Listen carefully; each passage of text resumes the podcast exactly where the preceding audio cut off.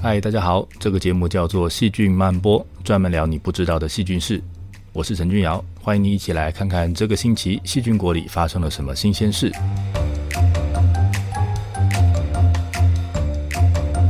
人类利用植物纤维的历史很长远，看看你桌上的纸张，就知道植物纤维在生活中的重要性。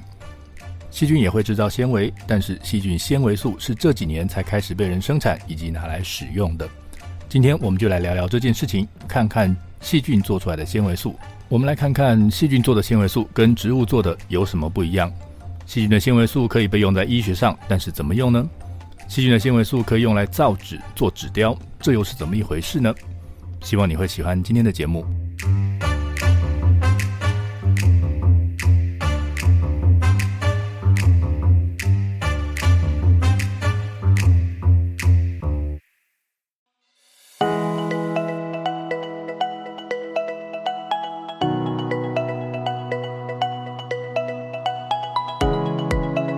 物的纤维，它的主要成分是纤维素。不过，不是只有植物才能够制造纤维素，细菌也会制造纤维素。虽然在分子结构上，它们都是由葡萄糖接起来的长链结构，但是呢，这个长链之间的连接方法不同，所以就会让制造出来的这个纤维素的聚观结构看起来不一样。那当然，它的特性跟用途也就会不一样了。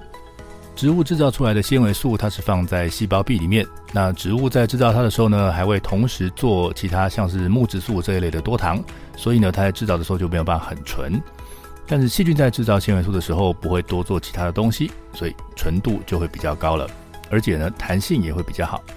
细菌制造出来的纤维素的分子，它结成的那个纤维素比较细。所以这样子一来呢，这个水比较容易在不同的纤维素之间流动，所以呢，它的透水性就相对来说会比较好。那植物制造纤维素的目的呢，是为了保护自己跟支持自己，把整棵植物撑起来。所以在巨观上来看呢，它们制造出来的这些纤维素大概都会排成长长的结构，因为要支撑嘛。但是这个细菌呢，它要制造纤维素，它的目的不太一样。虽然它也是要保护自己，那但是这个细菌呢，它是一个一个的小细胞。所以，当他们在制造纤维素的时候，会包在自己细胞的周围。那他们的目的是要抵挡从外面来的攻击，以及要保水。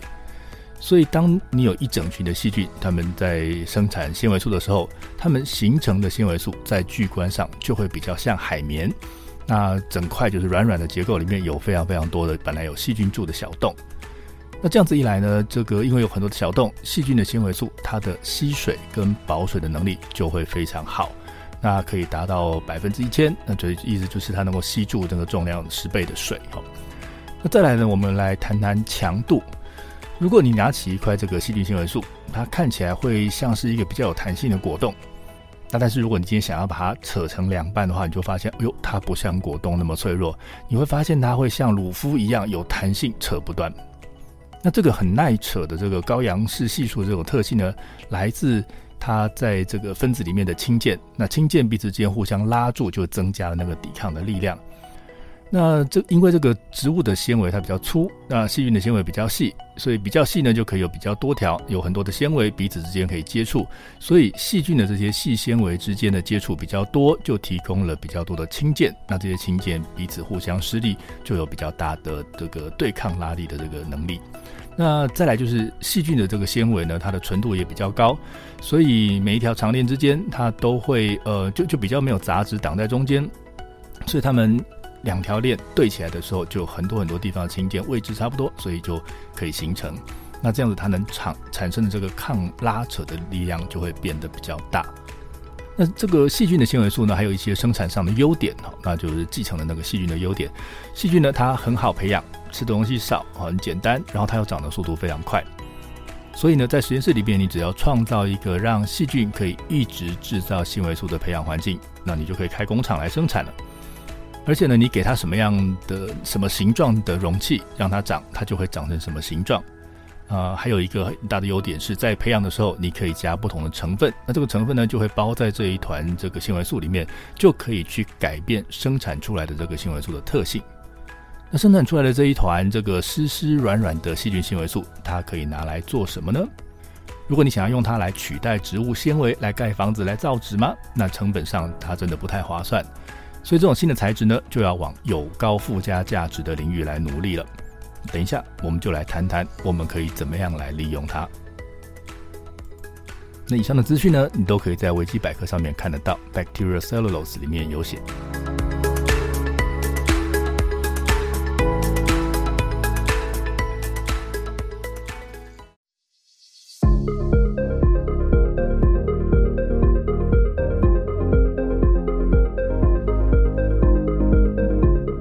细菌生产出来的纤维素跟植物的纤维素相比，成本比较高，所以呢，它大概没有办法直接取代植物。那但是因为它的材质跟特性跟植物生产的纤维素蛮不一样的，所以它应该要被用在适合它的地方。那医疗的用途就会是一个很合理的方向。这个纤维素在动物的体内不会引起免疫反应，所以呢，只要是要需要碰到组织的的东西，就可以用细菌纤维素来做。像是受伤了以后，你的伤口希望会有一个敷料来包住它、保护它。那细菌纤维素在这个时候就可以用了，因为它不会引起免疫反应。那用它盖在你的伤口上面的话呢，又可以帮伤口保持潮湿，来加速复原。那再来，我们在生产这个细菌纤维素的过程中，又可以做一些处理，让它同时具有抗菌的能力。所以这样一来，你就会有一个可以保湿、可以除菌，然后又不会发炎的新敷料，听起来就蛮好用的。那相同的原理，其他要埋进身体里面的东西，比如说导管，那也可以用细菌纤维素来当做它的主要材质。那同样也是因为它不会发炎的特性了哈，所以用这个东西做成的导管埋进身体里面的话，就比较不会去影响到实验或者是治疗的结果。再来呢，是我们前面有提过，细菌纤维素它的阳式系数比较高，所以它可以抗拉扯哈。那这个刚好呢是。一个我们很需要的特性哈，像是膝盖，好，你的关节，这个关节里面的软骨呢，天天磨来磨去，它要面对的也是一样的考验。那所以一旦我们需要去修补软骨的时候，诶，这个细菌纤维素呢，可以就可以被拿来使用，用在这样的地方。好，那再来这个细菌纤维素呢，它容易吸水，它的通透性又比较好，所以经过一些化学修饰之后呢，你可以把药物放到细菌纤维素里面去。然后变成一个像胶囊这样可以把药带到身体里面的工具。那又因为这个细菌纤维素它的通透性还不错，所以呃，它带进去的药呢，可以从里面慢慢的渗出来，然后释放到外面去，所以它就可以被用来当做是一个比较长时间给药的工具。还有，经过不同的化学修饰，我们还可以控制这个胶体，只有在某个 pH 值的环境下，才会让药物往外渗。那这样做呢，就可以让这一团药物，让它只到了身体的某个特定部位的时候，才会因为 pH 值的改变，然后释放药物，你就可以精准的给药。接下来我们换一个地方，我们到了口腔。口腔是一个细菌很多的地方，因为你吃东西留了很多的养分，那这些细菌呢，可能是会造成口腔疾病，像是蛀牙或者牙周病这些的疾病的病源。好。那治疗方法怎么办？嗯，当然是千万要杀菌了哈。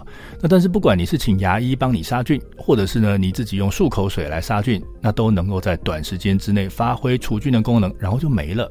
好，你没有办法每五分钟漱一次口吧？所以这些细菌呢不用多久时间它就会长回来，所以你的杀菌呢就没有什么功效。那你又不能说我涂一堆药在嘴巴里面，好了，因为你的口水会一直把药冲掉。那或者你吃个饭吃个东西也就会把这些药给弄掉。看起来就只是一个麻烦的问题，诶，不过这个细菌纤维素这个时候就可以派上用场了。如果你可以用细菌纤维素做成的胶体，把它粘在牙齿上，让它慢慢的释放药物的话，那就可以在那边二十四小时持续的放出药物，那这样就会是一个比较有效的治疗方式。那我们这一路下来听到好多种应用细菌纤维素的方法。这些研究人员利用不同的修饰法去改造纤维素的结构，然后利用它的特性来作为医疗上的工具。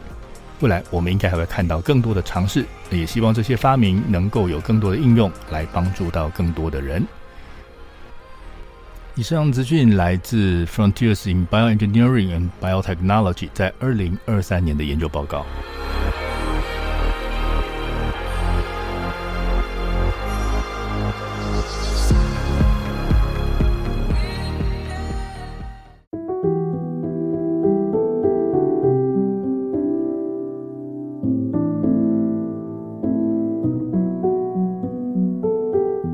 纸是日常生活里面你最熟悉的东西之一。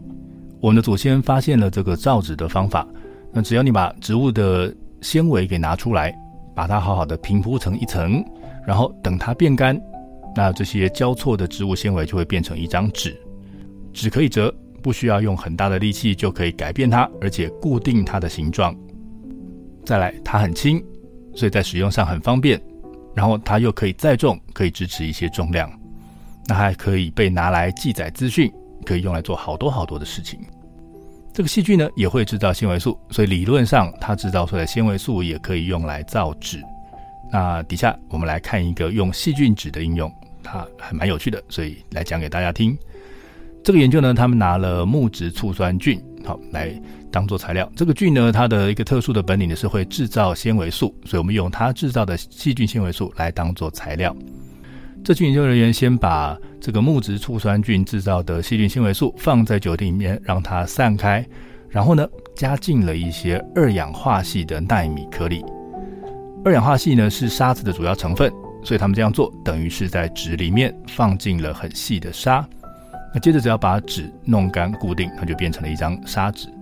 那这个纸里面的这些二氧化矽呢，它挡在路上不让水进去，所以这样的砂纸就防水了。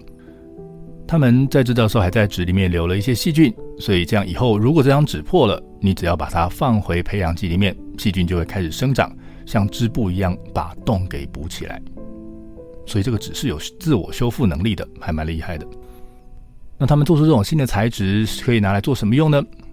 我们现在想象一件事情：如果你今天把一张纸板快速的插进水里面，那有的时候那个来不及离开的空气呢，会会薄薄的一层铺在你的纸板上面，所以在某个角度上你会看到你的纸板上面有一层空气亮亮的会反光。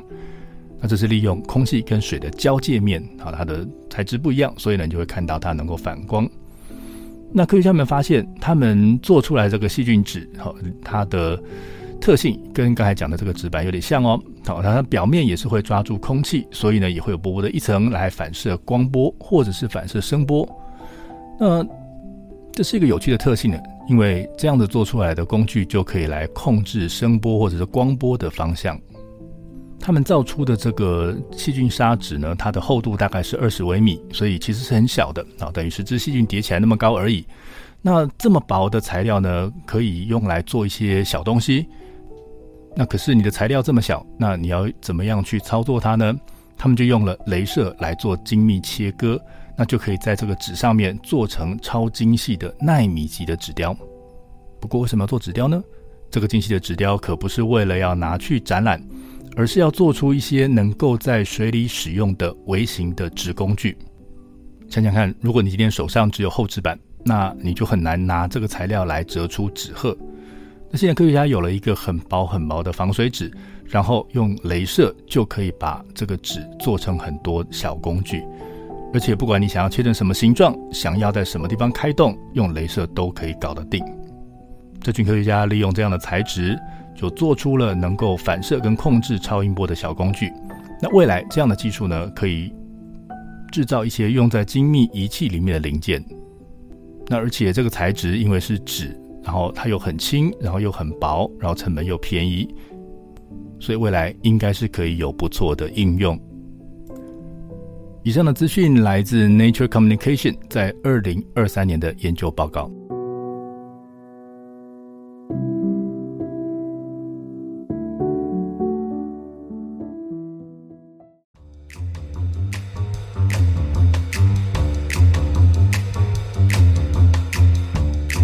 嗨，时间过得很快，我们的节目要结束了。我们今天聊了细菌的纤维素比较纯，它的保湿透水性都比较好，又可以抗拉扯，所以是个很特别的材质。那这个细菌纤维素可以当做伤口敷料，可以在体内慢慢释放药物，真的在医学上有很多的用途。那改造后的细菌纸可以做成很小的设备，可以反射超音波，未来还不知道会被科学家玩到哪里去。谢谢你的收听，希望你觉得今天我们谈的节目内容好玩。也欢迎你告诉我对今天节目内容的看法，跟想知道什么样的细菌事。我是陈俊阳，我们下次再会。